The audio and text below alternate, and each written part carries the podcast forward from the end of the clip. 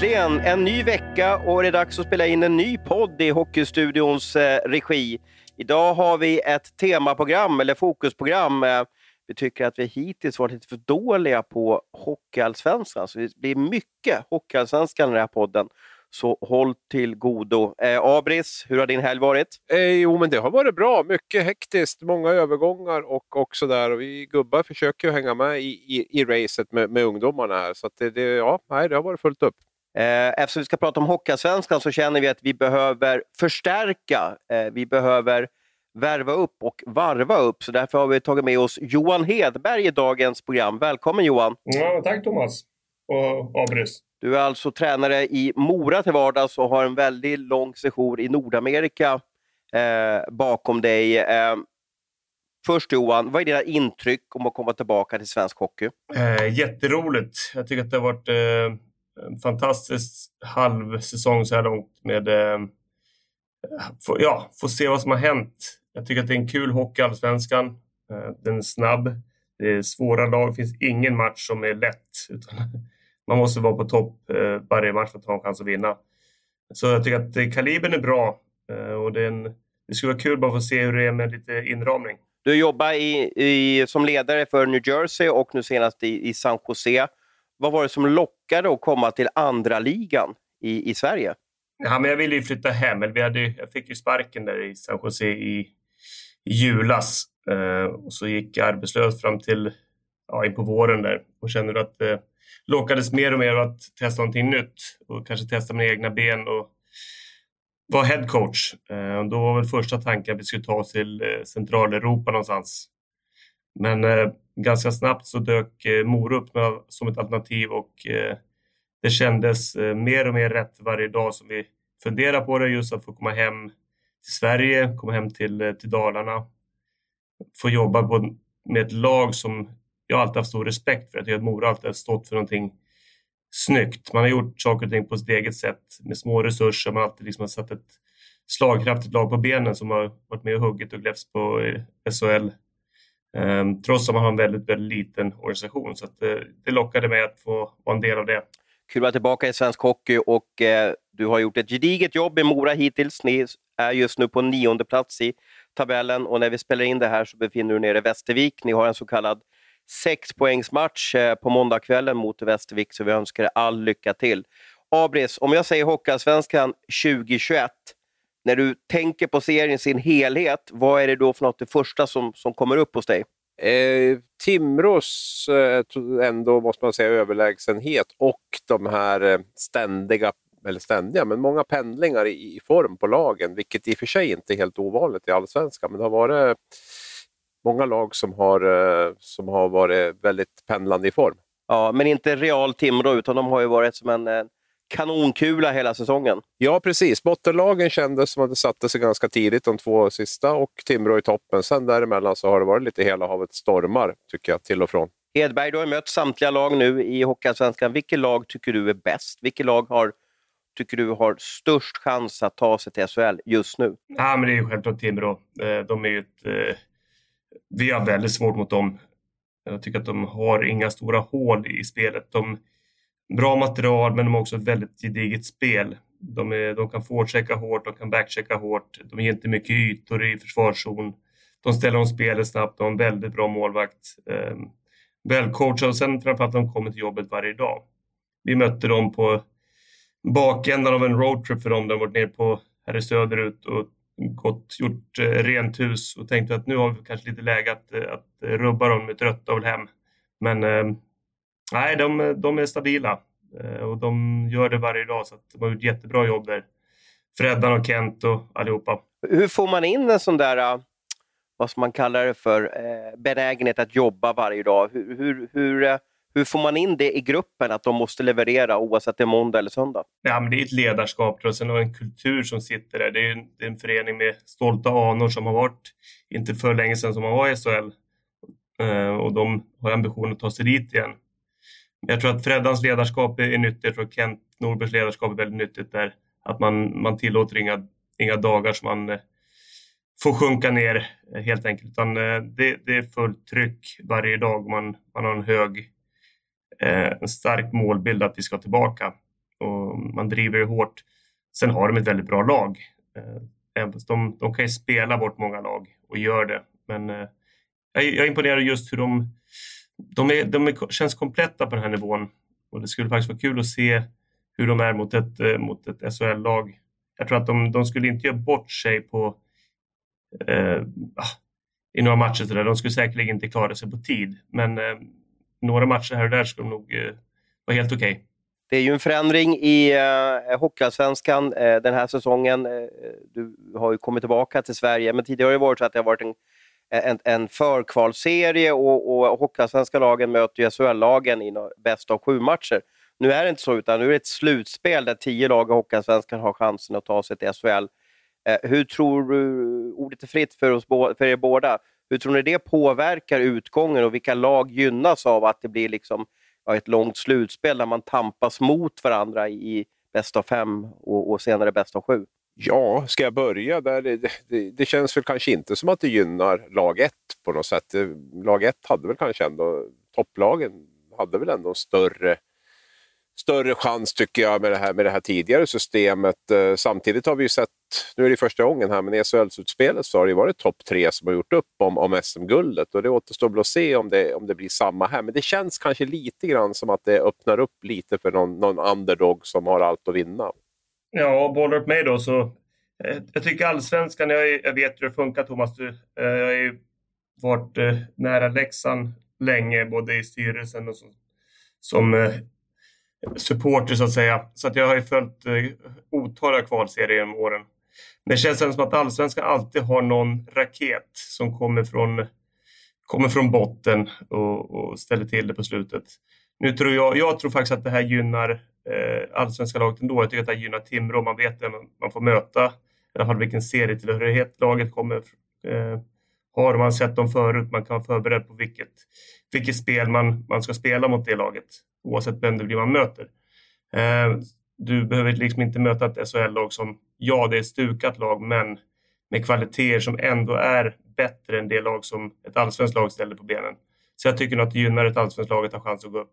Jag tänker lite så här att allsvenska lagen har alltid slagit underläge när man har mött de här SHL-lagen på något sätt. Man har allt att vinna och sådär. Nu känns det ju som att nu har ju topplagen kanske i Hockeyallsvenskan egentligen allt att förlora den här gången. Så att det, man kan vrida och vända på det hur som helst, men det kommer att bli, det kommer att bli annorlunda i alla fall. Men, men Hedberg, om, om ni skulle möta, vi säger att ni möter Timrå i, i en kvartsfinal uh, i det här slutspelet och ni får möta dem sju matcher. Känner inte du att ni har möjlighet kanske då att på något sätt coacha bort eh, Dahlén-kedjan eller att liksom spela lite annorlunda när ni ska tampas under tio dagar med varandra? Jo, men det är klart att det blir en speciell stämning. Det kommer att bli men samtidigt har också Timrå visat att de kan eh, slå alla lagen i allsvenskan eh, på daglig basis och de vet eh, vilken kapacitet de besitter. Det är ingen, ingen ny sak att de får möta ett, eh, ett lag från SHL som faktiskt har på pappret bättre spelare än vad, vad de själva har. I allsvenskan så tycker jag att Timrå har på pappret det klart bästa laget. De har mest eh, rutin, mest spets eh, och så vidare. Så att, eh, men sen ska man leva upp till förväntningarna och det är ju, det är ju där som det svåra ligger. Att, man, att vara den som alla vill slå. Det är klart att det är ett lag som Karlskoga som har varit och nosat i många, många år på att eh, ett lag ska ta sig upp eh, kommer närmare var, varje gång. Och de har ju också gått väldigt starkt här på halva, andra halvan och halvan så att säga på säsongen. Så det är klart att det är ett farligt lag. Sen när AIK kommer, eh, växer och växer. Det finns en hel del lag som, som lurar i vassen, så det är ingen, inte lätt. Men jag tycker ändå att, eh, mm, att de har nog en, en större chans att gå upp sånt här år än om man skulle möta ett SHL-lag. Största överraskningen då pojkar, Abris du får börja. Vilket lag är det som du säger mest wow över när du, har, när du ser tabellen och resultaten? Vilken är det som du tycker har chockat expertisen? Jag tittar jag på topp 6 nu och minns mitt tips från i, i, i höstas så är det väl egentligen sätt, då är väl Västervik möjligtvis som är någon plats högre än det jag hade. Men jag tror de andra fem hade jag nog topp sex där. Så det är, eh, ja, det börjar att, bli ungefär som, som man hade förväntat sig. Så, ja, det, är väl, det är väl Västervik då möjligtvis som, som eh, och sen Karlskoga tvåa, men det är en haltande tabell också så att de kanske inte riktigt är, är tvåa när Björklöven har spelat ikapp där. Och vad är det med Västervik, eh, Hedberg? Förklara, vad är det som gör att de, de är så svårspelade och att de de knappt släpper till några målchanser för motståndarna. Jag tycker att de har väldigt bra struktur i sitt spel. De är välcoachade. De, är, de spelar en tight defensiv, men sen har de väldigt stora forwards upplever jag. De är tunga i anfallszon, de är svåra att få stopp på. Eh, vi har haft väldigt tuffa matcher mot Västervik. De har vunnit två, vi har vunnit en så här långt. Och eh, just deras tyngd tycker jag anfallszon är någonting som vi har haft svårt för. Eh, men just de, de släpper inte till några bra målvaktsspel, de ger bra förutsättningar för, för målvakten att vara bra. Eh, det är alltid en tight match. Så att, nej, de, jag skulle också säga Västervik, att det, jag, nu är inte jag dunderkoll innan jag kom hit på serien givetvis. Men eh, det är väl ett lag som historiskt sett kanske inte har varit det vassaste allsvenska laget på, eh, under tid. Men eh, de, de är bra. Lika Tingsryd tycker jag också. Svårspelade, eh, strukturerade, släpper inte till mycket utan man, man får kämpa varje meter. Vi måste väl också nämna AIK som inledde, inledde årets serie precis som de spelade hela, hela fjolårets serie då, katastro, katastrofalt. Och nu har de 11 matcher i rad med poäng och de har gjort livet surt för Björklöven eh, och Timrå på slutet här. V vad är det som har hänt med AIK? Eh, är det bara en ny tränare, lugn och ro och, och och, och, eller vad är det som har skett i laget? Ja, alltså det kan man, ja, vi kan börja med Johan där. Alltså, han har ju ändå spelat mot laget några gånger. Mm. Men jag, ty jag tycker AIK är lite roligt. Jag tycker att de spelar hockey. De spelar sig över banan. De, de är ju ganska konsekventa i sitt spel. Man säger lite som Oskarshamn, att trots att de hade 16 raka förluster där, så, var man inte, så vek man inte från sin, sin tro utan de fortsatte spela sitt spel. Och det gav utdelning till slut eh, på många sätt vis. Klart att de är indragna i botten, men det, det, det trodde man väl ändå. Jag tycker att AIK också varit konsekventa. Man har inte fått panik utan man fortsätter spela sig igenom. Eh, man kommer på bred front. De är skickliga i sina urspelsfaser. Eh, och när de väl kommer de ut där utan problem så då är de väldigt farliga på, i flygande anfall. Eh, de kommer brett och de kommer med mycket fart. Så, nej, jag, jag, tycker att de, de, är roliga faktiskt att spela mot. De är kul att se. Sen har de fått väldigt bra målvaktsspel där. Ändra som har vunnit en hel del matcher för dem. Ser du någon skillnad i, i när Håkan Åhlund hade laget och, och, och, nu valde han att fokusera på familjen i, i Skåne och så har vi Anton Blomqvist kommit in. Eh, ser du någon skillnad eh, efter tränarförändringen? Eller? Svårt att säga. Jag, ty jag tycker nog att eh, det är nog Håkans eh, spel som, som de spelar. Och sen kanske man har blivit mer van och trygg i det. Eh, jag tycker att de, ja, de känns harmoniska. Jag tycker att de ser ut att ha kul på isen och det, det är väldigt viktigt. Sen om det har någonting att göra med vem som står bakom bänken, det har jag ingen aning om. Men eh, när vi har mött dem så har det varit eh, kul matcher. De, eh, det är liksom inget lag som bara slänger iväg pucken och ställer upp en köttmur på blå, utan de vill spela hockey. Ja, nej, och jag hade ju AIK 3 eller 4 tror jag i tabellen. Jag kände väl när serien hade spelat 10-15 omgångar att det var väl lite, lite optimistiskt kanske. Då. Men, men forwardsidan såg ju jättebra ut inför säsongen. Sen har ju målvaktssidan överraskat väldigt positivt. Det var ju lite osäkert hur de skulle klara sig och sen har de ju haft en hel del lån också på, på backsidan där. Eh, sen tror jag att de har kommit ihop med som grupp också. De hade lite NHL-lån där i, i början och sådär. Jag tror att det är ett nytt spelsystem som har satt sig. Så det, det, har nog, eh, det har nog satt sig i grejerna allt eftersom här. Och serien är ju lång så det gäller att försöka ha tålamod med, med det man gör och inte bli, få panik om det inte går bra första 10-15 omgångar. Man har ju sett det också de senaste åren, att eh, du var inne på det Hedberg i början av den här podden, att de här lagen som hittar en formtopp i februari och även i mars, så får en kurva som är liksom brant stigande. De blir väldigt farliga när de här viktiga matcherna ska spelas efter grundserien. Man kommer in med en sån vinnande känsla och trend och, och, och sådär. Så det gör ju att, eh, jag vet 17 om något lag verkligen kommer vilja välja AIK. Det är ju så att man, lag 1, 2, 3, 4 då, får ju välja eh, motståndare i kvartsfinalen. Och AIK för mig borde vara sånt där lag som man känner att nej, men de vill vi inte ha för att de är så, så heta just nu. Ja, så är det. Men jag tror att det kommer att visa sig vilka som är den raketen på slutet. Vem känns hetast för, för stunden? Vem är det som Leksand har varit när man kommit från ett, eh, sista placering? Vem, vilket är det laget som liksom kommer underifrån och liksom är vi mot världen-känslan? Um, det är nog det lag man vill undvika. Sen tror jag att eh, Timrå eh, gärna spelar mot lag som är strukturerade också så att de, de vet lite vad de ska få för någonting. Um, för de, de själva är väldigt strukturerade och eh, kan de flesta dagar spela bort ett lag med större skicklighet för att de, de, inte, de går inte bort sig på egen hand utan du måste förtjäna din is mot Timrå också. Och är du då inte lika skicklig man i man-man-spelet eller varje man i andra laget är bättre än dina, då, då blir det svårt. Eh, andra sidan, eh, vilket lag tycker ni har överraskat eh, mest negativt hittills? Ja, men det går ju inte att komma runt Modo. Nu hade jag tippat dem långt ner. Sjunde plats har jag för mig att jag tippar Modo på. Så att, så att, eh, men att de skulle vara tolva eh, trodde jag väl kanske inte, även om jag var väldigt skeptisk till, till deras säsong. Vad har du för känsla när du möter dem, Johan? Eh, Hasse har ju rätt. Klart att Modo är, och det är synd. Vi var ju uppe där alldeles nyss och man ser den arenan och den miljön och det, den historiken som finns där så är det synd att man inte har ett SHL-lag där. Uh, nu tycker väl jag att de har haft en hel del rör, röriga säsonger här. Och då, jag drar en parallell med, med Leksand som jag har följt noga och känns som att det är mycket ganska lika. Det verkar vara en hel del olika eh, viljor som styr, har lite egna agendor. Ehm, så att, eh, ja, men, eh, men samtidigt de också i det här läget som att ingen tror på dem, allting går snett. Det är kanske det laget som kommer in på tionde platsen och får flytet och liksom drar iväg. Vem vet? Man, ingen är liksom borträknad i den här serien. Det är så pass många lag som går till slutspel. Vad saknar de i spelet då, på isen? Vad, vad känner du där när du har coachat mot dem? Nej, men det har varit strukturen i spel, spelidén. Att, uh, man vet vad, vad, vad gör vi för någonting? Vad, hur försöker vi spela? Vad, vad står vi för? Och där tycker jag att det har varit svårt att se linjer i deras spel.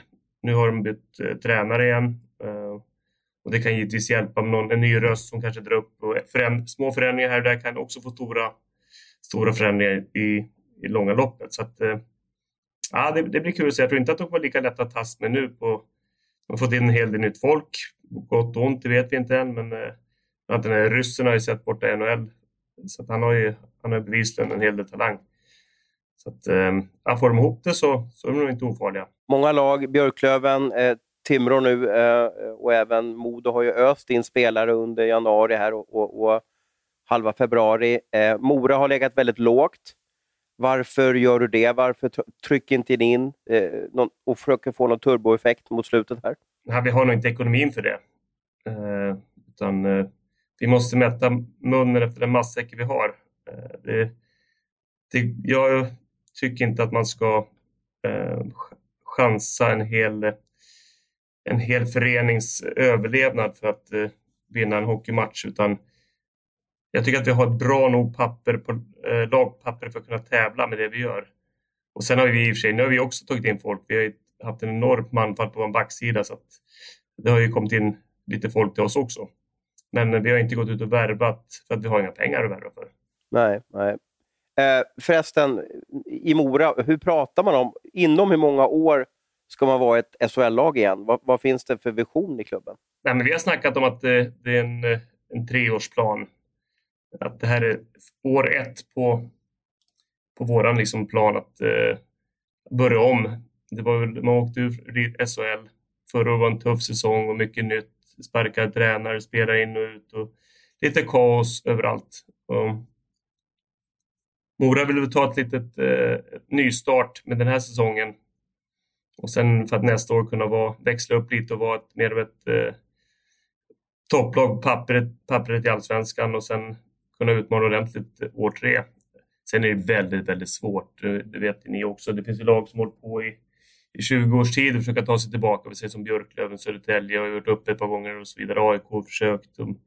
Det ska, mycket ska stämma för att man ska ta sig dit och jag tror inte att det hjälper för att man värvar in folk hit och dit, utan jag tror att det gäller att få ihop ett gäng, ett lag som, som växer tillsammans, som känner att det här kan vi göra. För även den dagen som du väl går upp så måste du ändå ha en stomme att bygga runt. Du måste ha folk som, kan, som du kan eh, stå för din... Vad är vi för någonting? Vad är identiteten i vårt lag? Så att eh, den dagen som Mora IK går upp i SHL så ska det ändå finnas en stomme av folk som som har tagit upp laget man kan bygga runt och sen kan man givetvis spetsa den. Men eh, jag tror att det är svårt om man drar in 10-15 nya varje år och försöker, försöker liksom ta sig upp på så sätt. En stor snackis eh, runt Hockeyallsvenskan den här säsongen har varit eh, utlåningsregeln, eller reglerna från SHL. Eh, Abris, kan du hjälpa både mig och lyssnarna här. Eh, I korthet, vad, vad, vad säger det här reglementet? ja, det var schysst att jag fick den. Det är knappt så klubbarna själv vet hur det går till. Jag, va? jag, jag, tror, inte, jag tror inte ens Ryman, Hockeyallsvenskans sportchef, vet det. Tre plus ett har jag hört något om i alla fall. Då. Tre, tre SHL-lån är väl, är väl max. Då. Man hade väl även en begränsning på, på NHL-lån. Jag kommer inte ihåg om det var fyra kanske, men, men tre och sen är det väl en, en målvakt också som, som är plus ettan där va? Om inte jag, Johan får gärna rätta mig här. Men, men, men så jag, Ja, nej, men så har jag förstått det i alla fall. Sen är det ju skillnad då på, på, på lån och eh, rena övergångar. Då. Eh, det kan ju vara att man skriver över en spelare för resten av säsongen. Typ som AIK hävdar att man har gjort med, med Max Lindholm här, eller så, ja, Samuel Solen vet jag inte från Brynäs. Men, men, men, så i alla fall. Då. Så att, och, och, det där var ju ett beslut som man tog för något år sedan på grund av att det var fullständig kalabalik med, jag vet inte hur många lån vissa klubbar hade från SHL. Det var väl över tio i alla fall från, från, från vissa håll. Och då bestämde man internt i ligan att vi sätter en gräns på tre. Och det där tyckte SHL inte var så bra, för de vill ju låna ut så många spelare de bara har möjlighet att låna ut och, och använda allsvenskan som lite farmarliga.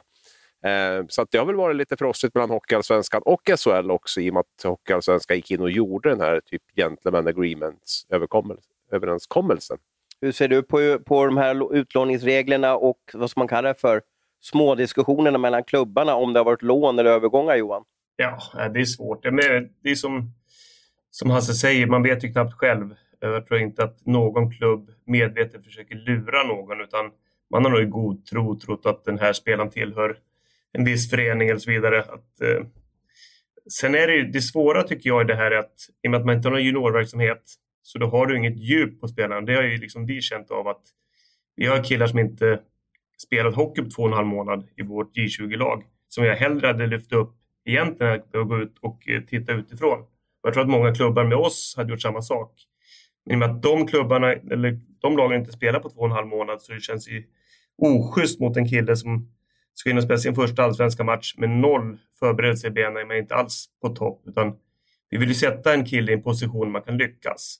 Och det tycker inte jag att man gör när man har suttit eh, och tränat tre gånger i veckan kanske utan att spela matcher på, på en lång tid. Då, då sätts man bara upp för att misslyckas egentligen.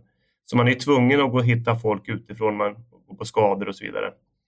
Eh, så där tycker jag att eh, hade man, skulle man sagt fler lån, ja, vem vet? Det är helt omöjligt. Det, det, det, går från dag till dag tycker jag. Man, man, alla är oss själva närmast. Tappar man tre man en match så känner man att vi behöver låna in folk. Och så får man inte låna in dem mer och så är det som det får man leva efter det. Men de här reglerna gäller nu också, eller, eller har, har man tummat på reglerna från Hockeyallsvenskan, eller var det senaste direktiven ni har fått? Nej, de, de gäller. Och sen är det klart att jag tror att mer att eh, det är svårt att veta klubbtillhörigheten ibland. Eh, det kan ju vara SHL-killar som är utlånade till division 1. Och eh, var de skrivna någonstans, vem tillhör dem? Är det ett lån eller en övergång? Jag tror, att, jag tror att ibland är det lite oklart just hur den biten är. Man vet, ibland går det fort också. Det kan ju vara att du får en skada på kvällen och behöver en kille nästa dag. Och då har man kanske inte tid att, och möjlighet att göra all research som behövs. Jag tror inte, som sagt, jag tror inte att någon gör det med flit. Det vore ju så fall ganska korkat med att det kommer fram till slut. Du tog in en back från Rögle häromdagen eh, och du fick bara ha honom i en match. Har du bränt ett lån då? Funkar det så? Tre matcher hade vi, Nico. Ja, var det tre honom? Okej, okay, förlåt. Ja. ja, det ska jag säga att jag har. Ja, det är lite tufft också, för det borde ju vara att man får spela kanske tre samtidigt eller någonting kan jag tycka. Det är ju dumt om du tar upp en kille och så har du bränt ett lån och så kunde du bara ha han där i, i nu vet jag inte vad anledningen var till att du bara hade honom i tre matcher, om det var Rögle som såg honom som en trygghet för, ja, för sitt representationslag eller hur det var. Men, men det är ju korkat att du har liksom bränt ett SHL-lånekort där. Ja, det är kanske dumt av egen, egen eh, sak. Men eh, vi säger som i Timo Nickels fall så eh, kände vi att vi behövde en kropp och vi hade en förhoppning på att han, vi kunde få till någonting med Rögle, att vi kunde behålla honom hela säsongen. Sen har jag full förståelse för deras situation. De kommer antagligen att ha en väldigt lång säsong och kan mycket väl behöva Timo. Så att eh, de kunde inte committa på att eh, skriva bort honom för en hel säsong. Utan, eh, då kände vi att då måste vi nog titta åt ett annat håll. Eh, om vi kan ha någon trygghet med att vi har ju på en hel del, hel del backskador här så att vi är lite tunna där på backsidan. Du är präglad i kulturen Nordamerika, Johan, eh, och vi har också ett nytt seriesystem i år i Hockeyallsvenskan som man säger. Är det inte dags för att vi närmar oss systemet i Nordamerika med med ett, eh, en stor organisation, SHL, NHL, och så har man en underorganisation i American Hockey League eller Hockeyallsvenskan. Och sen har man större samarbeten mellan klubbarna. För nu så konkurrerar man ju inte på samma sätt som när man kunde mötas i ett kvalspel i slutet av säsongen. Skulle inte det gynna svensk hockey? Eller? Jag vet inte. Jag tycker på något sätt så skärm med svensk idrott är att eh, man kan komma från ingenstans, att den lilla kan lyckas. Och det är det som... Eh, ni snackar ju mer om, om bottenstriden, om toppstriden eh, varje gång ni har en podd. Så att, det är fascinerande vem som liksom hänger på strecket och vem som ska gå upp och vem som ska åka ner. Jag tycker nog att man ska titta lite på fotbollen däremot. Vad de har gjort med sin, just med tv-pengarna, hur man fördelar dem. Så att det blir en lite mer rättvis fördelning. Det, det, som, det som är tråkigt med svensk hockey tycker jag är att du riskerar så otroligt mycket på att eh, tappa din, din serietillhörighet. Um, skulle man ha en lite större rättvisare fördelning av tv-pengarna så tror jag att man kanske inte behöver gå... Det är inte samma tragik att åka ur SHL. Om du inte går från att tappa, går, ha kanske 42 miljoner i bidrag till att få tre. Så se att det kanske är någon, något mittemellan så kan vi kanske fortsätta ha en lite tryggare miljö och en bättre arbetsmiljö för allihopa. Som det är nu så får ju toppen allt. Jag ska fylla i lite vad du menar. Det är nämligen så att eh, SEF då, som ansvarar för de två högsta ligorna i, i fotbollen då, eh, gör ett storavtal tillsammans med, med tv-bolagen. Och där gör man så att, så att i stort sett så är det, det sämsta laget, eller som kommer lägst placerad i fotbollsallsvenskan, får ungefär lika mycket som, som topplaget i, i, i superettan. Och det är ju en stor skillnad för att i, i hockeyn så är det så att alla SHL-klubbar får lika mycket och eh, det är två olika avtal och man har inte samarbetat lite om, om rättigheten där. Vore det möjligt att göra en sån här grej eller det kommer väl aldrig SHL gå med på, Abris? Nej, det gör de nog inte. Jag har ju förespråkat just det här. Sen ser jag också att det finns ju för och, och, och nackdelar med allt. Tittar vi på svensk fotboll så konkurrerar man kanske inte på samma sätt ute i Europa som ändå svensk topphockey vill, vill göra. Och vill man vara med och konkurrera så är ju, är ju lönerna och pengarna viktiga. Därför så är de väl inte så så pigga på att släppa till, släppa till eh, neråt så mycket. Och sen, sen är väl också att det som är fördelen då, är ju, om vi tittar på fotbollsallsvenskan så är det ju ganska segregerat där med de här rika klubbarna blir ju bara rikare och rikare och de klarar att hålla sig där uppe hela tiden och då får man också mer pengar. Så det finns väl en, en liten nackdel i det också att de här topp 5, topp 6-klubbarna i fotbollsallsvenskan, det känns som att de får mer och mer pengar och, och har lättare att hålla sig kvar där uppe också. Då. Eh, så är det ju mer jämnt fördelat. Men, men absolut så tycker jag att glappet är för stort. Sen måste det alltid vara ett glapp tycker jag. Det får inte bli för så här jämlikt heller för då försvinner mycket av spänningen. Men en, en bättre trappa hade jag gärna sett i, i systemet. Vi ska släppa Johan. Han ska gå och prata boxplay med Örjan Lindmark och ladda inför matchen mot, mot Västervik. Men eh, en sista grej Johan. Um, vi ser att du får vara hockeygud här eh, kommande dygnet. Vi spelar in det här eh, 24 timmar innan eh, transferfönstret stängs igen och man inte får fylla på eller förändra sin trupp. Om du får ta två spelare från en konkurrerande lag i Hockeyallsvenskan eh, till Mora, eh, utan att, du behöver inte tänka på pengar eller Hermansson eller någonting sånt där. Vilka, vilka två spelare nyper du då? Man måste ju ta Jonathan Dahlén såklart. Tror du han presterar i, i Mora? Alltså är, är det inte Timrå som han brinner för? Nej, jag tror att Jonathan är så pass skicklig. Han är, han är på en nivå som är lite så pass mycket högre än de flesta spelare i vår liga så att han, han presterar på alla, i alla lag. Och sen mer, vad ska man säga? Jag tycker ju om mitt lag. Jag behöver inte spetsa upp det något mer. Det räcker med Jonathan Dahlén alltså? Ja, han, han kan plats i min eh, extra gubbe om jag på 13 forwards någon gång. Men, men du Johan, jag måste fråga också. Jonathan Dahlén, kommer han att bli en etablerad NHL-spelare i framtiden? Det är helt upp till Jonathan Dahlén, säger jag. Jag tror att eh, vill han och är beredd att lägga ner det jobbet och eh, committa på det, så då, då kan han bli det. Är det så att han är nöjd med att vara här så kan han bli kvar här. Men det, det ligger i hans händer själv. Men eh, det kommer ju krävas att han liksom committa på att bli det är ändå en uppoffring att säga att jag är beredd att flytta på mig, jag kanske är beredd att eh, ta något hundår, kanske beredd att lägga ner en till två somrar med total dedication till, att, eh, till fys och förberedelser. Jag vet inte hur, hur han tränar, jag har inte pratat med honom om det. Men eh, jag vet ju också hur otroligt bra form de här killarna är som, som är i NHL. Eh, och ska du kunna tävla på en topp två linjeposition, för den skickligheten har han, så måste du ha en fysik som går där med också. Och, och Jonathan är ju en, en mindre kille. Han är inte, så att då måste du kunna ha kvickheten, balansen, styrkan för att orka med 82 matcher på, som en mindre, mindre spelare. Ja, han är trevlig Hedberg-pojken. Eh, tror att eh, vi får se honom i SHL som tränare framöver eller är han sugen på att göra ett nytt försök i, i Nordamerika? Jag får väl spinna vidare på hans svar om, om Dahlén här. Det handlar väl väldigt mycket om vad han själv vill och vad han själv är beredd att, att, att lägga ner i det där. Jag tvivlar inte på att han kan nå både SHL och eventuellt återvända till NHL igen om, om han väljer att och, eh, satsa på tränaryrket. Han är extremt noggrann och ambitiös och eh, lägger ner mycket tid på, på det han gör. Vi har fokuserat på Hockeyallsvenskan där vi tog hjälp av Moras tränare Johan Hedberg. Vi ska övergå till lite andra händelser i Hockey-Sverige och ha lite fokus på SHL. Det har eh, smällt till rejält eh, eh, med övergångsbomber den här helgen. Vi hade I fredags kom det uppgifter om att Ted Brithén bryter med Davos, och eh, fel med Bern och återvänder till Rögle. Och sedan har vi eh, på söndagskvällen eh, Per Lindholm som kände att eh, NHL-livet och livet på NHL-hotellen kanske inte var så, så glamoröst, så han har valt att eh, bli uppsatt på waiver där han ska vara ett dygn. Och sen kommer han återvända till Skellefteå.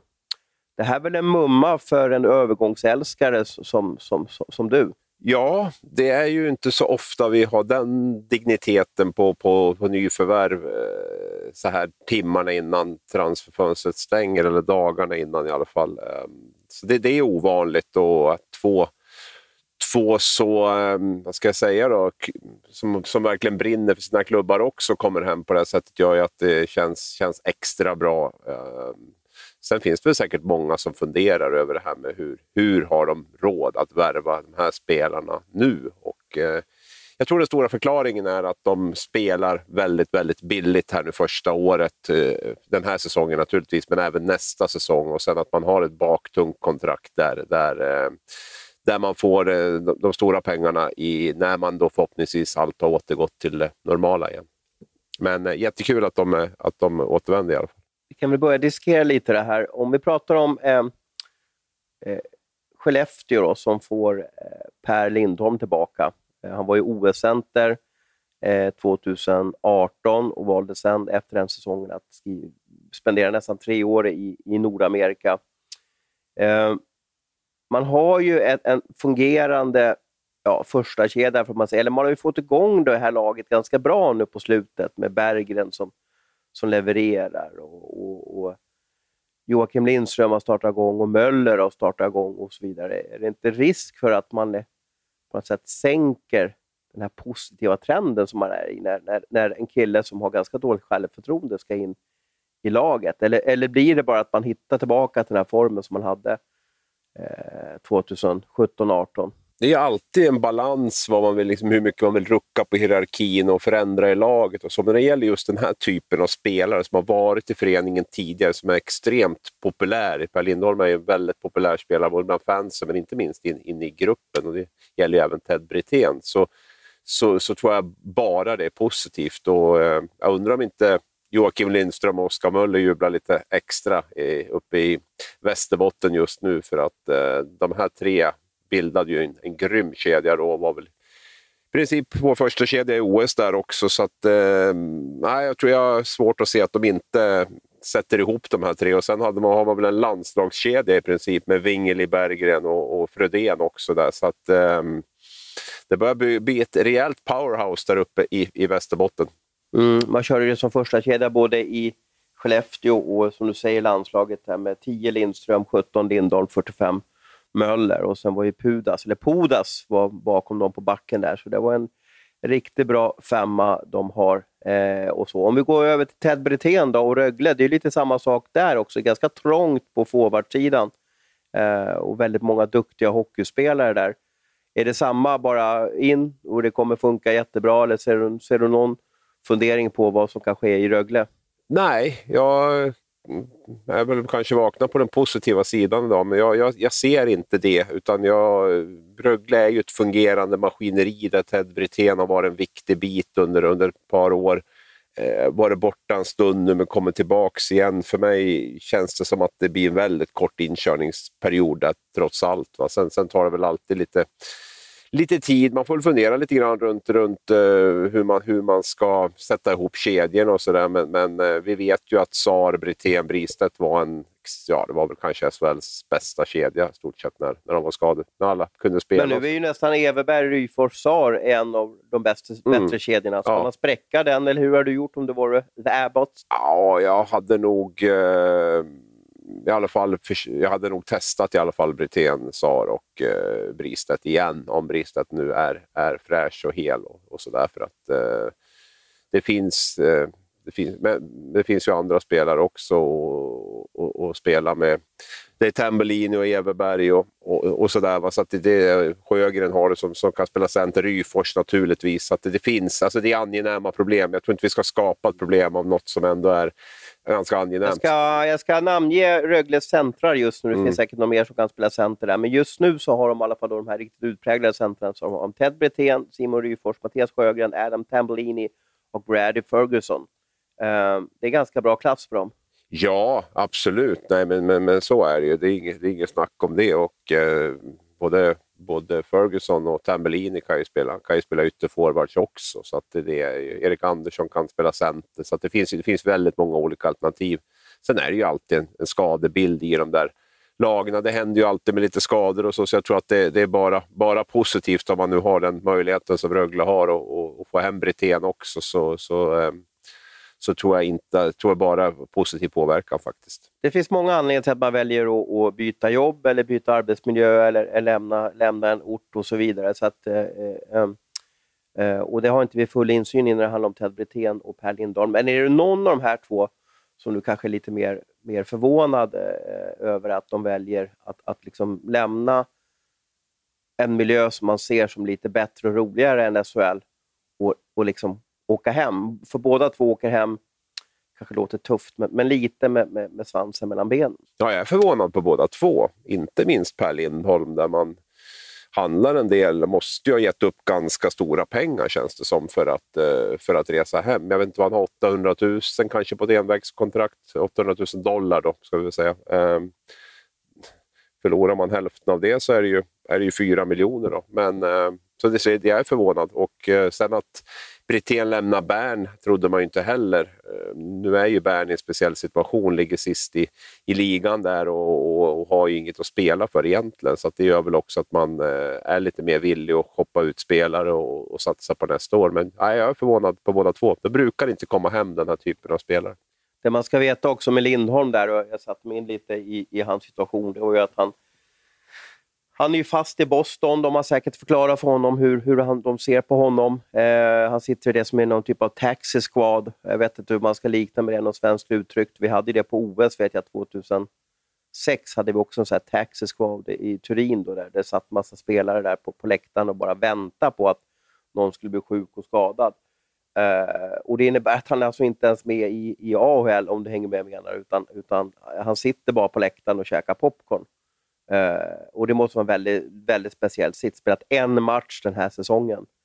Uh, fick sex slutspelsmatcher förra sommaren. Då. Uh, sedan dess har han knappt spelat hockey. Så, att, så att han, jag tror att han har blivit liksom, utmärglad av det här liksom, pandemihotellivet och sen får han inte spela hockey. Jag, jag, tror att det har knäckt honom. Så att han, han, han åker nog hem och struntar i pengarna och bara vill, vill få roligt i hockeylivet igen. Ja, mår man inte bra så spelar ju inte pengarna någon större roll. Det är väl lex Patrik Berglund kan man väl säga där också. Va? Så att det, man kom, kommer man till en sån punkt där man bara känner att jag, jag, jag ruttnar, jag, jag klarar inte det här längre, då, då tror jag pengarna är ganska, ganska sekundärt. När vi ändå är inne på Rögle där då, Valtteri Postinen gick ju vi ut med i, i helgen att han var högaktuell för, för, för Rögle och även Luleå. Vad är senaste nytt där? Ja, vad jag fick in på, på lite röksignaler här eh, bortifrån Finland så var det ju att eh, eh HPK vill avvakta och släppa honom. Det var ju Rögle och Luleå som var heta på honom och Pittsburgh Penguins tyckte det var okej okay att han fick fortsätta i en vad som man kallar för, högpresterande miljö där, där, som gäller någonting resten av säsongen. Eh, HPK ligger ju sist då, eh, lite som Bern där i, i schweiziska ligan, så har kanske inte så mycket att fundera på att göra. Men, men HPK vill vänta till, och här är jag inte helt påläst, fyll gärna, fyll gärna i Abris, men det finns ett nytt det finns ett till Europa transfer deadline den 28 februari. Varför SHL inte har namnat det är jag lite osäker på, men det finns, Finland kan släppa spelare fram till den 28 februari. Och då var man nog mer intresserad att hålla i ett tag till, eh, kanske för att visa god min mot sponsorer och fans. Och sen eventuellt släppa han kanske till en schweizisk toppklubb. Det går ju inte till en svensk toppklubb då, eftersom vi har stängt igen. Eh, så det var inte rätt läge var det, men, men som jag förstått det så var det väldigt nära med främst Rögle. Och det har nog att göra med att, att Rögle har börjat få ett väldigt gott rykte. Du hör det här också helt enormt. De börjar få Rögle BK då, som liksom har varit kanske ett jojo-lag. De har liksom börjat komma upp sig nu. Och nu vill NHL-klubbarna, vi har ju Detroit som placerade Moritz Seider där. Eh, nu vill NHL-klubbarna samarbeta med The Abbots och sådär. Det här kan bli väldigt intressant framöver om det här ryktet liksom fortsätter och att alla spelare blir bättre i, i, i Rögle. Det, då har de något väldigt stort på gång där i nordvästra Skåne. Ja, nej, och jag vet ju att Pittsburgh hade en del att säga till om när Filip Hollander hamnade i Luleå också. Så att, eh, ja, NHL-klubbarna tittar naturligtvis på vad, vad finns det bäst utveckling, vilka klubbar jobbar mest rätt och sådär nu. Så där har man ju, utöver att man jobbar rätt, så har man också en fördel i, i det där att man får ett gott rykte. Och precis som du är inne på så har ju många ligor, eh, Schweiz, Finland, några till, förlängt sitt transferfönster februari ut. Medan SHL då, som du också var inne på, eh, har kvar har kvar 15 februari. Då. Jag vet att de hade uppe det på, på om det var ett ägarmöte i SHL eller om det var ett sportchefsmöte, skulle låta vara osagt. Men de hade uppe frågan, men då var alla överens om att vi håller fast vid den 15. Och en anledning till det, det var ju att det här landslagsuppehållet precis har varit, så att ifall någon blev skadad förra veckan så hade man möjlighet under någon dag nu att, att få in spelare. Och sen kan jag också, jag kan också gissa lite att man ville dämpa lite hetsen. Hade vi kommit fram till den 28, då är det inte lång tid kvar. Då kan du dunka in kanske några spelare och det blir, det blir inte så dyr kostnad sett på, på, på årsbasis heller. Det kanske var för att man ville kanske tycka, man kanske tog det beslutet i höstas och tyckte att nej, men vi, nu dämpar vi lite hetsen här som det kan bli om man dunkar in spelare bara någon omgång innan slutspelet ska börja. Jag kan ju tycka egentligen att det är bara för att jag är förtjust i övergångar och, och när trader och så vidare. Att, ja, men låt, låt klubbarna värva hela tiden. Varför ska det vara en, en deadline? Det tycker jag är konstigt. Eh, Låt, låt dem värva och låt dem låna och låt dem ha hela tiden. Det tycker jag bara förgyller sporten. Ja, men det är inte skönt för oss att få lite, lite ledigt, höll jag på att säga, någon gång? Då.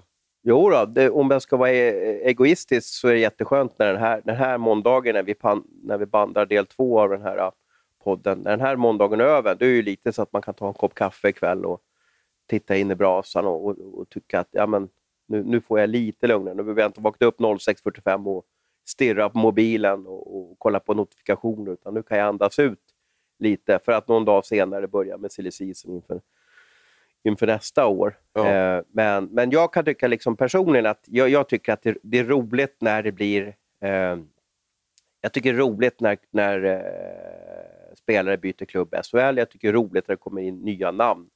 Eh, det är ju det som NHL tycker jag gör så bra hela året, att de har, förutom matcherna, så är det, det är draften, det är All Star-helgen, eh, det är Hall of Fame-helgen, det är transfer deadline, du har roster freeze. De har händelser hela tiden som gör att serien lever och att det blir... Folk bygger upp en spänning runt de här olika händelserna eh, som inte har att göra med matcherna. Och, och sen lägg till då matcherna plus stjärnorna så gör att du har liksom en en heltäckande fokus på, på NHL. Och det saknar jag lite med, med SHL. För där blir det lite att vi bara bevakar matcher, matcher, matcher och liksom ingenting riktigt händer. När vi ändå pratar om SHL så måste vi prata om uh, bottenstriden. Uh, vi har varit inne på den många gånger och vi får lite frågor här. Hedberg gav oss en liten gliring också i, i början av den här podden. Varför fokuserar vi så mycket på bottenstriden? Det är ju de sämsta lagen i SHL. Jag tror att det helt och hållet handlar om att, i och med att vi inte har någon guldstrid i toppen, utan eh, det är all heder, I grundserien, i grundserien menar du då? Eh, all heder till de som vinner serien. Jag tycker de gör det grymt bra. så får ju de här lagen väldigt mycket fokus under, eh, under slutspelet. Och därför tror jag också att det gör att eh, det blir mer fokus på, på bottenstriden eh, under, under själva grundserien. För det är där det verkligen är på liv och, liv och död, om vi nu ska uttrycka oss i sportslig liv och död. Eh, så, eh, så därför tror jag också att det, det är det som, som lockar mest just under, under de här 52 omgångarna. Jag tänkte att ho hockeyallsvenska bottenstriden bryr sig ingen om. Där är det mer toppstriden och, och, vilka lag som går till det här slutspelet som gäller. Ja, men det är för att, fallet, för ja, det är för att fallet är så stort i SHL. Till. Jag menar, all, du, du, du riskerar inte att gå under som klubb om du åker ur allsvenskan till Hockeyettan. Men, men eh, den risken finns ju om du, om du tvingas lämna SHL. mycket mer står ju på spel att åka ur SHL till allsvenskan än, än allsvenskan till Hockeyettan. Är det här en mediabild av, av serien eller, eller tror du fansen håller med om, att, om vår nyhetsprioritering och värdering här? Jag får väl hoppas att vi ändå har fingret upp i luften lite grann och känner vad det blåser så inte vi sitter och kör en helt egen agenda och alla andra tycker att det är helt ointressant. De, de signalerna får man ju ganska fort om, om man är helt fel snett på det. Jag tycker väl inte att eh, att vi får så himla mycket eh, signaler om det. Så att jag, nej, jag, tror att det, jag tror att det är många som, eh, som attraheras av det där. Framförallt om det är lite, lite större klubbar som är, som är indraget där och lite mer oväntade klubbar. Jag kommer ihåg på den gamla goda printtidningen, då funkar det så att man, alltså det som kallas för papperstidningen, när det bara fanns en papperstidning, back in the days. Då kom man tillbaka och så pratade man eh, med en nyhetschef. Alltså idag är det ju lämning från 07.30 till 23.30 eller, eller 01.30 eller vad man ska kalla det för. Men när du lämnar på JVM så lämnar du kanske 04.30 eller 05.30. Nästan dygnet runt är det lämning av texter. Men förut var det ju så att du gick på en match eller du hade en arbetsdag och så lämnade du en text typ 01 01.00 kunde du lämna den. Och den kunde du gnugga ganska mycket med. Och då vet jag när man kommer tillbaka till nyhetschefen har varit på eh, Hovet exempelvis, då, så, så, sa den här luttrade print-nyhetschefen då. Kom inte med några matchhjältar nu, utan nu vill vi ha en syndabock och så, så skrockar han lite och så vidare. Och Det var ju för att mörka rubriker, svarta, svarta rubriker, negativa rubriker sålde ju mer än positiva rubriker, det vill säga matchhjälten och så vidare. Det är inte så att vi lever kvar i den här eran. Nej, men alltså jag vet inte om... För jag, en av de första saker jag fick lära mig när jag kom in var ju att eh, positiva löp är det som säljer. Det är det som säljer tidningar. Negativa löp säljer vi inte speciellt mycket tidningar på. Så att jag, jag tyckte väl lite grann, var inne på lite tvärtom där, att det, det är lite uppmålat att det är elände som, som, som eh, säljer och som lockar. Men jag, jag skulle nog säga att att det väldigt, väldigt ofta är de positiva sakerna som ändå går hem hos fans och supportrar. Fans vill läsa positiva saker om sina lag. Det är min, det är min bestämda uppfattning, oavsett om det gäller plusknäck. Mord och brott säljer, är det inte det du har hört? Har inte du blivit in, in, indoktrinerad att det säljer? Ja, jo då, någon skandal Och det, väl, det kan väl ses som ganska negativt?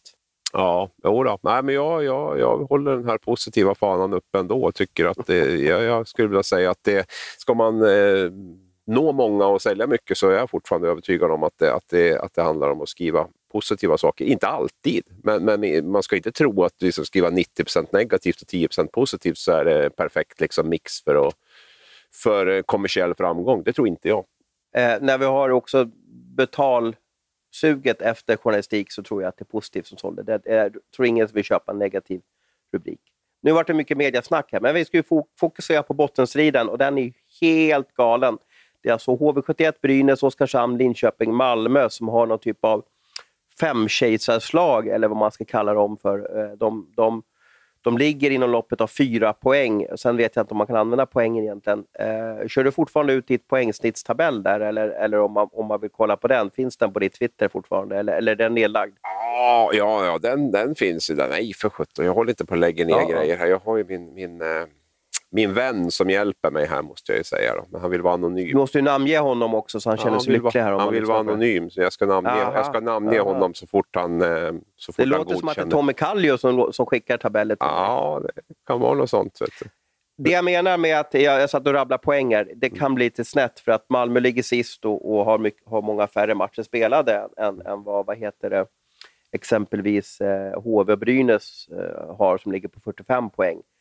Eh, det, det återstår ju nu cirka 12-13 matcher. Vad, vad, om du kollar din kristallkula, och nu får du inte säga jag håller fast vid det jag sa i höstas, utan nu får du ge lyssnarna någonting nytt här. Nej, jag håller fast vid det. Men jag tror, jag tror att det blir Oskarshamn och Malmö som får kvala. Jag tror det. Okej. Okay. Mm. Du är som en papegoja som liksom mal samma grejer hela tiden. Men jag kan inte säga fel. Jag kan inte säga fel bara för att jag ska säga något men, annat. Men du kan väl, kan, okay, kan du ändra motivering eller du att du tycker att de två lagen är, är svagast? Liksom, ja, över 52 omgångar så gjorde jag den analysen inför säsongen. Jag tycker det är, det är fortfarande min känsla att i långa loppet så, så kommer de här två att, att hamna där nere. Sen, sen tror jag ju Linköping är det, det laget som, som eh, ligger mest pyrt till av, av de övriga. Ja, du var ju på Brynäs eh, Malmö i veckan här och det som var uppseendeväckande där, det var ju att Malmö har ju tryckt in en, en del transatlanter och det har sett väldigt positivt. De fick, de fick en väldigt snabb effekt eh, på det här. Men nu, som jag tror rätt, så var Pumpel, Pempel, Pampel, Matt Pampel, eller hur uttalar man hans namn? Ja, men Pampel låter väl bra. Ja, ja. Eh, han vart väl bänkad på slutet om jag förstod det rätt och så var det en till nordamerikan som blev som blev bänkad. Eh, eh, är det för att de här kommer till Sverige och inte tillräckligt tränade eller vad är det som gör att de har två, two weeks in heaven och sen blir det liksom 16 weeks of hell? Ja, det ligger väl lite i det. Alltså det, är, det är en speciell liga, SHL, på gott och ont. Det, det, du, du, måste vara, du måste vara bra tränad, du måste orka åka, du måste göra din backcheck, du, du, du, ja, du måste göra de där grejerna. Annars går det som för Josh Husang i Örebro, typ. Um, då, då, då vill de inte ha kvar dig.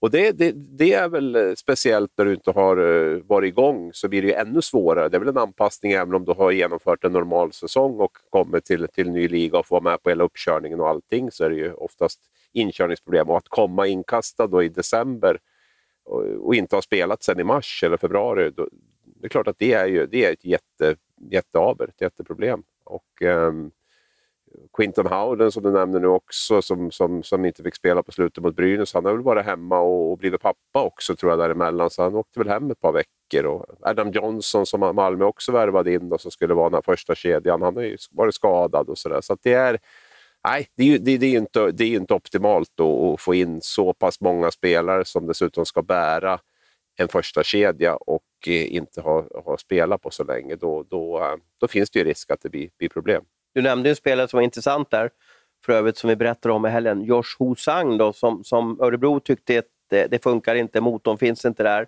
Eh, Linköping tog över hans kontrakt och i, i stort sett, så, som jag förstått, så spelar han gratis för Linköping. Det vill säga, det kostar ingenting, utan Islanders tycker att, som äger rätten till honom, och det här är ju inför detta eh, supertalang kan man kalla det för, som inte kanske riktigt får till det som, som, som senior. Eh, gick ju en första runda för, för sju år sedan och, och levererade 80, 85 poäng i OHL en gång i tiden, och, och, men på seniornivå har han haft det tuffare.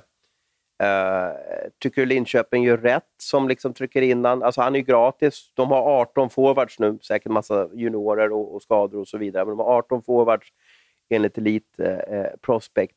Va, vad vinner man på det här? Eller hur tänker man? Eller hur, hur, hur tycker du? Ja, men det är ju en chansning. Det är ju en jättechansning. Och som Ska han stå i powerplay och, och liksom vispa? Liksom, ja, jo, men det, de vet ju ganska exakt vilken typ av spelare de får. De har ju undersett honom några matcher här i Sverige. Nu är han ju ändå kanske i bättre shape nu än vad han var när han kom. Han spelar några veckor med Örebro.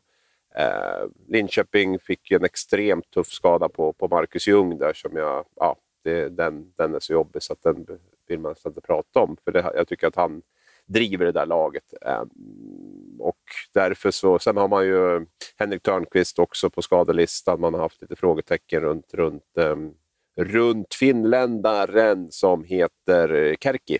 Uh, så att det är väl lite grann därför. Man Jarno Kärki. Jarno Kärki, den store finländaren. Um, nej, men så att det, det, är ju, det är ju en chansning. Jag varit lite förvånad faktiskt när vi först hörde ryktet om, om att han skulle gå till Linköping. Då. Men, men uh, det är väl sån här, eh, det är lågriskprojekt på det sättet då att eh, han, han, kostar i princip ingenting. Linköping behövde förstärka med en eller två forwards och, och gick, väl, gick väl på Hosang. Då. Vi, får, vi får väl se. Det handlar ju mycket om hur de kan, kan använda honom. De får ju vara inställda på att andra får sköta backchecken och, och, och, eh, och så. Då.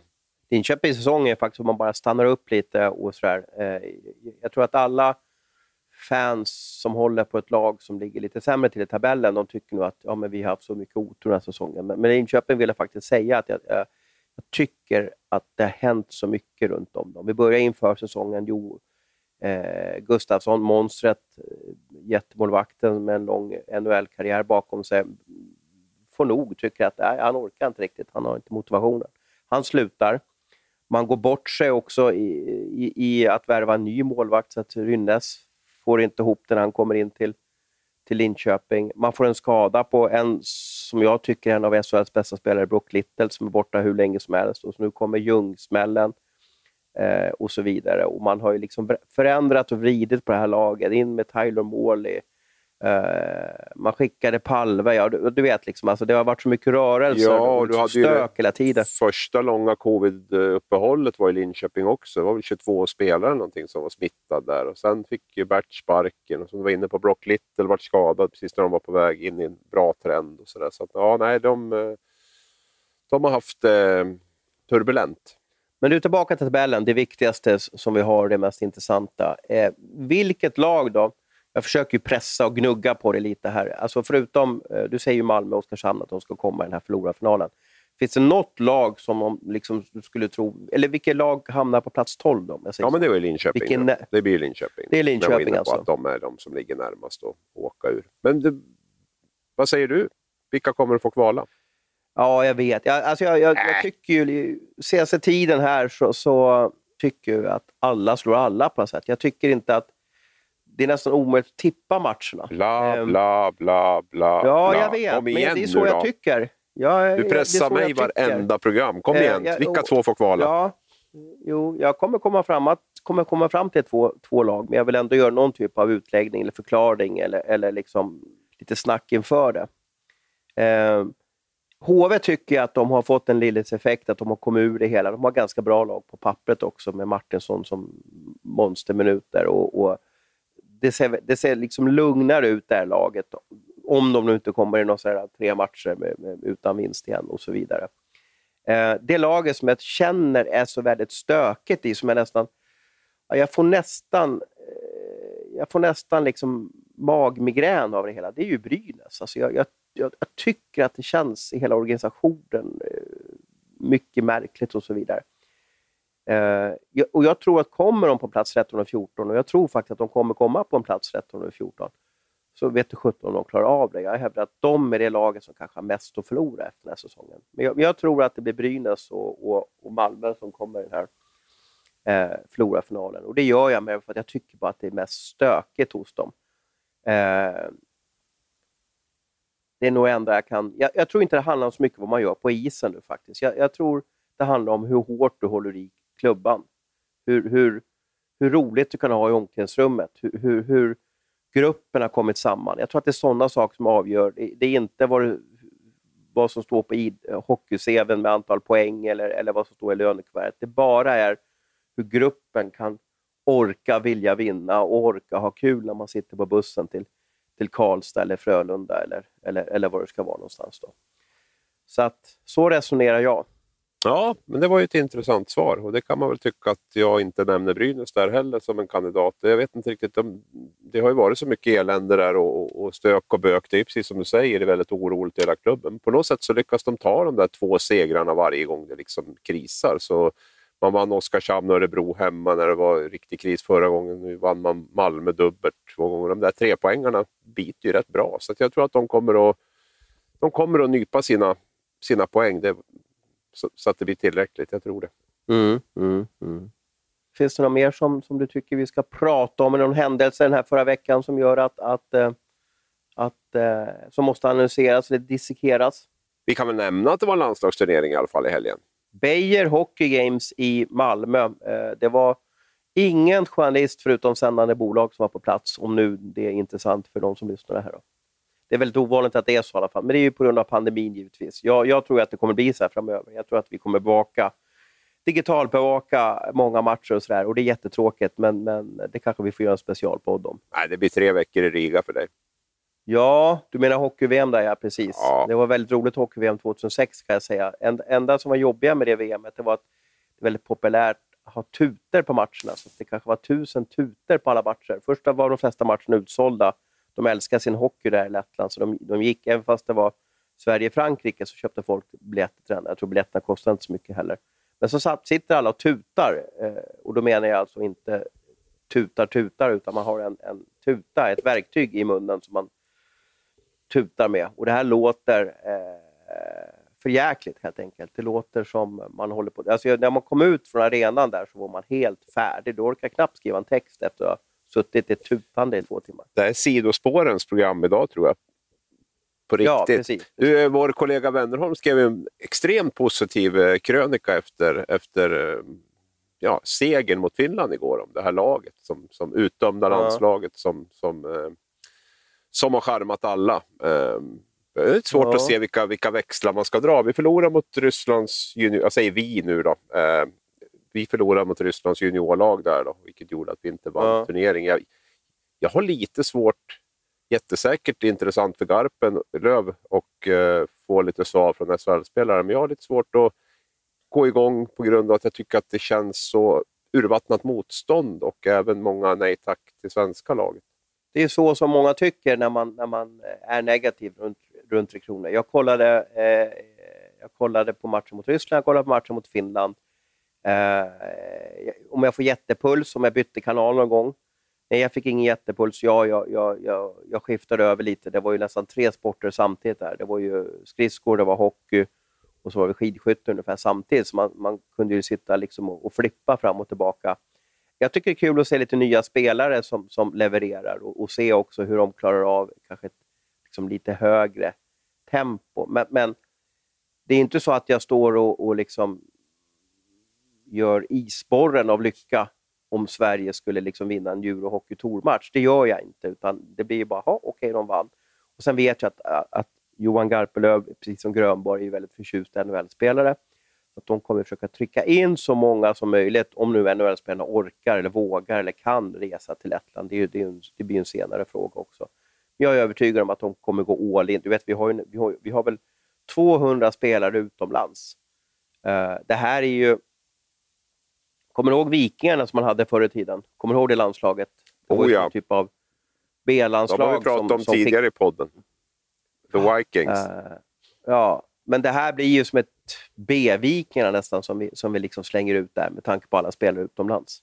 Ja, jo, absolut. Vi ska inte klanka ner för mycket här, utan det var, väl, det var säkert positiva svar på en, på en del spel. Jag tyckte, det lilla jag såg så tyckte jag Skellefteåkedjan gjorde det bra. Ja. Och jag börjar fundera på om spelarna också lite med här för att vi, vi, vi skrev en text om Frödén där som jagas av 10-14 NHL-klubbar. Det här är ju också perfekt för att de enda som var inne i arenan eh, i två jätteloger där i, i Perses fantastiska bygge, det var ju NHL-scouterna. Så de satt ju och liksom kollade vilken good meat for cheap money som de kan välja den här säsongen. Och då blir det säkert Max Friberg, det blir Frödén, eh, Ryfors borde väl säkert få kontrakt.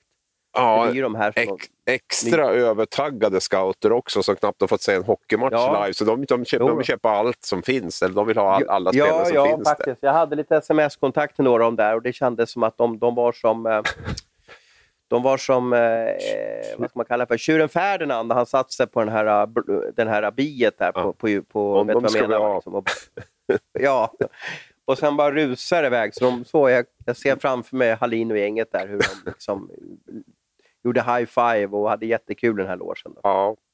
ja, det kan nog bli en köp, köpfest av det där som, som, eh, som inte är så, så bra. Men eh, så kan det bli när man, när man är understimulerad med eh, att se hockeyspelare. Eh, det är transfer deadline idag, eh, i alla fall när vi bandar det här. Jag vet inte när ni lyssnar på det här. Eh, har vi någon liten Kina-puff vi kan, vi kan bjuda på? Nej, det har vi väl inte. Då har vi lagt ut den på sajten direkt. Du brände ju iväg en riktig raket här på morgonen så den, den, den kan vi väl eh, med Carter Camper. Ja, precis. Det är väl en nya... Ja, precis, precis. Expressen var på den också, så att säga. Vi har väl haft den liggande i våra rullor ett tag där, eh, men av olika anledningar inte fått ut den. Um, ryktas ju också att Rivik kan stanna. Eh, Camper har ju haft bud från Schweiz och kanske inte KHL och så vidare, men det är ju så här att den här pandemin har slagit hårt eh, och det här gynnar ju klubbarna. Eh, jag tror vi kan få se mer Lex Camper framöver i SHL, det vill säga att de som har gjort en väldigt bra säsong i SHL kanske inte får så mycket grönare gräs på andra sidan eh, och mer cash för att nya hockeyvärlden är, är speciell. Det är klubbarnas förmåga att betala jättestora löner har, har begränsats jättemycket. Men bra för ligan att han stannar. Eh, vi får se nästa år om han blir första center eller om, de lyckas, om Leksands lyckas övertala även Rivik att stanna. Då har de en bra grund inför, inför framtiden. Det ryktas att Brynäs skulle värva en målvakt på söndagskvällen. Berns ja. finske målvakt Haut, Hautinen. Eh, Tommy, Tommy Karonen. Karonen, Karonen, som var där tidigare en sväng och inte gjorde någon dundersuccé. Jag, eh, de eh, stenar jag har vänt på säger att det inte stämmer. Jag hörde också att ja, prislapp på sånt som Karonen ligger på runt en miljon med mm. utköp och lön och diverse saker och sociala avgifter och allt vad det är. Så det, det tyckte jag lät mycket. Och då sa de att det finns andra målvakter som kostar 3 miljoner. Så jag vet inte, det verkar vara hysteriska priser i alla fall på, på, på, på vissa spelare. Som, eh, och anledningen till det är ju att det finns få som är uppe i varv, alltså igång på hockeyrinken. Eh, ja. Det finns knappt några lediga spelare som, liksom, ja, som, som står där och, och mössan i handen och är i shape och, och, har matcher på sin CV och så vidare. Det finns jättefå sådana. Ja, nu framförallt målvakter tror jag var brist på. Vi har pratat om det tidigare på podden. Nu tog ju Oskarshamn till och med in en rysk målvakt och det är ju inte, tillhör ju inte vanligheterna i, i SHL. Nej, nej, nej. Ja, det blir en intressant dag det här. Nästan så att jag är sugen på att avsluta lite abrupt och snabbt här bara för att liksom slänga mig på telefonen och bränna iväg femte samtal och så får vi se vad det finns för sista eh, övergångar. Eh, vi tackar väl för det här eh, avsnittet som innehöll en del Hockeyallsvenskan och en del Sillysnack och lite SHL och så vidare. Och sen så önskar vi er en riktigt trevlig vecka.